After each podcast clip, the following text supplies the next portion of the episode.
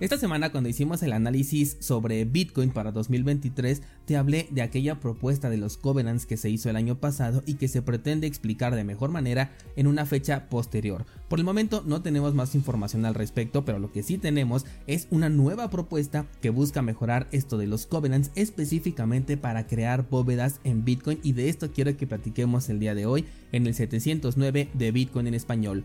Comenzamos.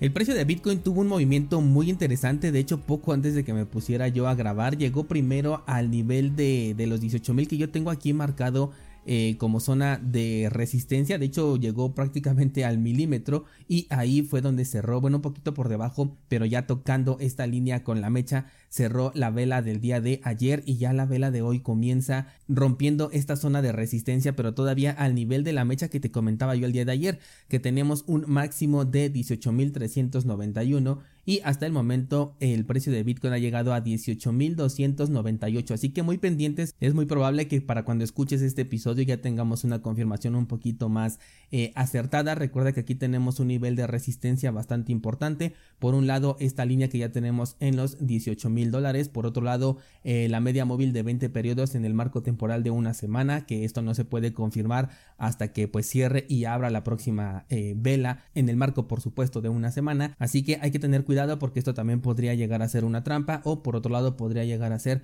un movimiento que ya confirme pues una ligera recuperación. No sabemos hasta dónde, no sabemos si esto sería el inicio ya del movimiento de recuperación alcista. Yo no lo veo así todavía. Para mí está llegando al punto donde yo te vine comentando a lo largo de esta semana. Aquí va a encontrar una fuerte resistencia y va a comenzar a bajar, espero yo, para buscar nuevos mínimos. Pero bueno, ya te planteé más o menos ambos escenarios y vamos a ver qué es lo que ocurre. Muy pendiente, sobre todo si estás operando en el corto plazo, pues vamos a ver en este momento un punto decisivo en el que tienes que cuidar mucho tus operaciones. Vámonos con la información, y antes de pasar al tema central del día de hoy, quiero hablarte sobre una nota de un Bitcoin falso, del que casi nunca hablo porque la verdad es que no hay nada bueno que decir al respecto, pero hoy es una noticia que te quiero comentar. Estoy hablando de Bitcoin Satoshi Vision, que es la bifurcación de Bitcoin, y que está dirigida por el impostor de Craig Wright, quien se ha autonombrado como Satoshi Nakamoto en el pasado, pero ha sido incapaz de probarlo.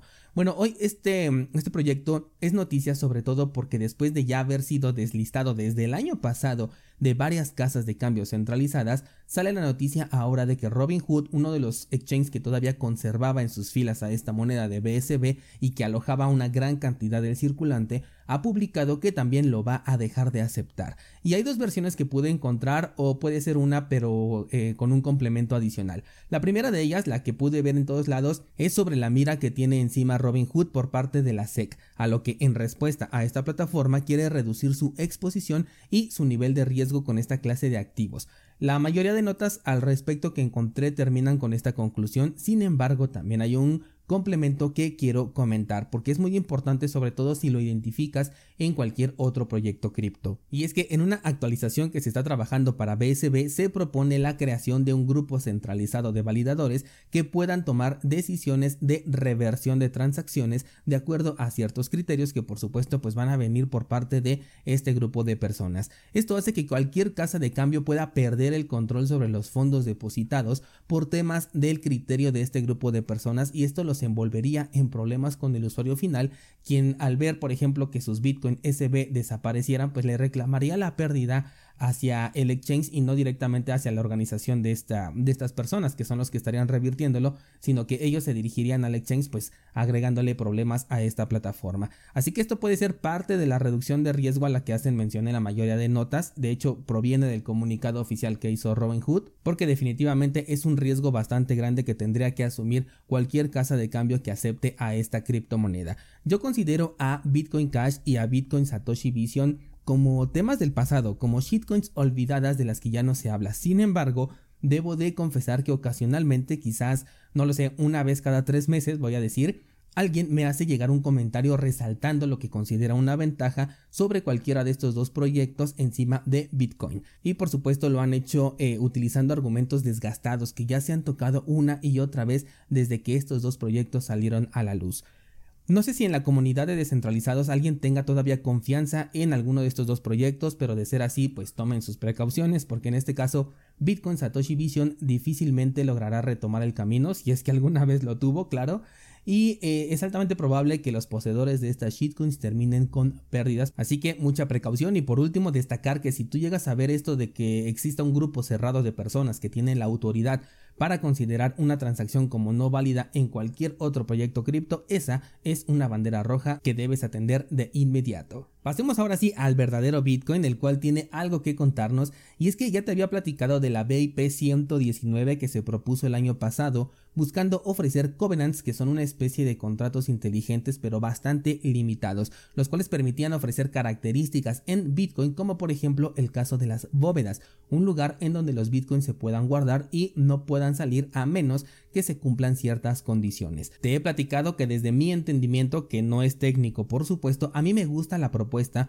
porque pienso que esto puede abrir la puerta hacia contratos inteligentes a nivel de protocolos, o sea, no utilizando una DeFi, que permitan realizar préstamos colateralizados y todo dentro de la propia blockchain de Bitcoin. Sin embargo, los desarrolladores y quienes analizaron esta propuesta no parecen convencidos y expusieron los posibles riesgos a los que nos podríamos enfrentar en caso de implementar estos covenants. Como respuesta, Jeremy, el autor de esta propuesta, dijo que no era así, pero que se daría el tiempo para ofrecer una mejor explicación. Hasta el momento no sé nada al respecto después de esto, no sé si en verdad sigue trabajando en ello, pero es lo último que personalmente supe.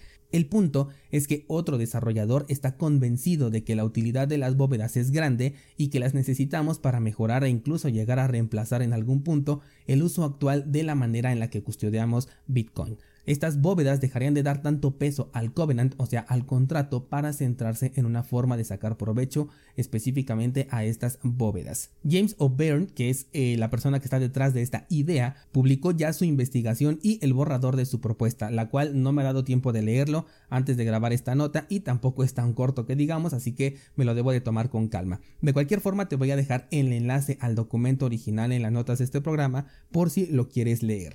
A mí me parece muy interesante este tipo de implementaciones. Se dice que la forma de salvaguardar la custodia de nuestros bitcoins hoy en día es muy complicada, sobre todo por el tema de las palabras de recuperación y el cuidado de estas. A lo largo de la existencia de Bitcoin se han propuesto diversas formas de poder almacenar nuestros Bitcoins, pero ninguna ha superado hasta el momento a la semilla de recuperación como forma de acceder a la clave privada hasta este momento.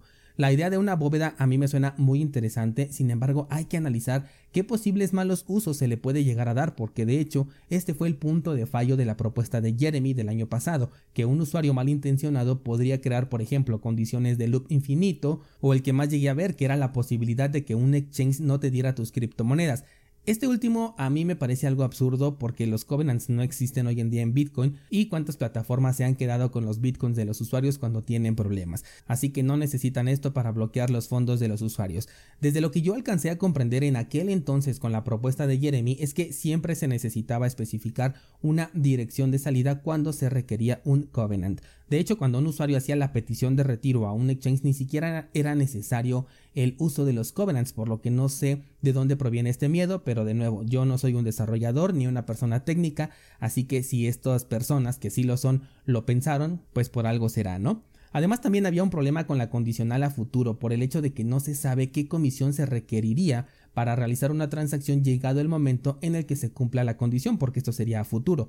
Esto podría dejar por un lado bloqueada la transacción por varias horas e incluso por varios días. Y si la condición pusiera una fecha fija y ese día no se puede realizar la transacción por el tema de las comisiones, aquí me pregunto qué pasaría. ¿Se quedaría bloqueado el balance para siempre porque esta condición ya nunca se podrá volver a cumplir porque la fecha o la altura en el bloque ya jamás se puede volver a repetir? O bien tendría una orden de cancelación de que si la primera condición no se cumple, pues ocurriría esto otro, ¿no? Yo creo que esto sería lo más lógico, pero de nuevo, precisamente es parte de lo que hay que considerar cuando se está hablando de condicionales. Regresando a la propuesta, se dice que quieren dejar en segundo término este tema de los covenants o las condicionales, pero yo me pregunto cómo van a lograr esto si para poder estipular ciertas condiciones las cuales tienen que cumplirse para que la bóveda pueda liberar el balance, se requiere precisamente de una condicional. Es ahí donde me surge a mí la curiosidad de, bueno, ¿cómo piensa este desarrollador resolver este problema? Y con el tema de las comisiones que te comentaba hace un momento, dice que lo que haría sería tomar comisiones de varias transacciones que aún no están confirmadas en lugar de una comisión propia de la transacción. Esto tampoco lo alcanzo a entender porque no sé cómo tomaría pues un balance que no le pertenece o que no es suyo. No sé muy bien cómo funcionaría esto, pero supongo que todo esto viene explicado precisamente en el documento oficial que nos comparten y que en la versión de video de este podcast puedes estar viendo en este momento. Me daré a la tarea de leerlo, no prometo darte mi conclusión en el corto plazo porque en primera está en inglés y no soy tan fluido leyendo en este idioma y seguramente va a contener detalles técnicos que voy a tener que detenerme a investigar para poder comprender a fondo, pero conforme vaya entendiendo te voy a ir compartiendo mis impresiones, por supuesto que aquí en este podcast. ¿A ti qué te parece descentralizado? ¿Se te hace complicado o te sientes inseguro cuando resguardas tus palabras de recuperación en un papel y tienes ese papel en tu casa? ¿Sientes inseguridad por posiblemente haber escrito mal una palabra o que no llegues a entender tu propia letra cuando necesites utilizar esta semilla? Bien, pues este fue el tema de hoy, del cual si tienes algún comentario me encantará leerlo, ya sea en los comentarios de la plataforma en la que me estés escuchando o bien en el grupo de Discord. Te voy a dejar enlaces interesantes en las notas del programa. Hoy subo nueva clase a cursosbitcoin.com. Ayer publiqué una nueva entrada en la newsletter, así que te recomiendo que la pases a checar porque es muy interesante. Eso sería todo por el día de hoy. Muchas gracias y hasta mañana.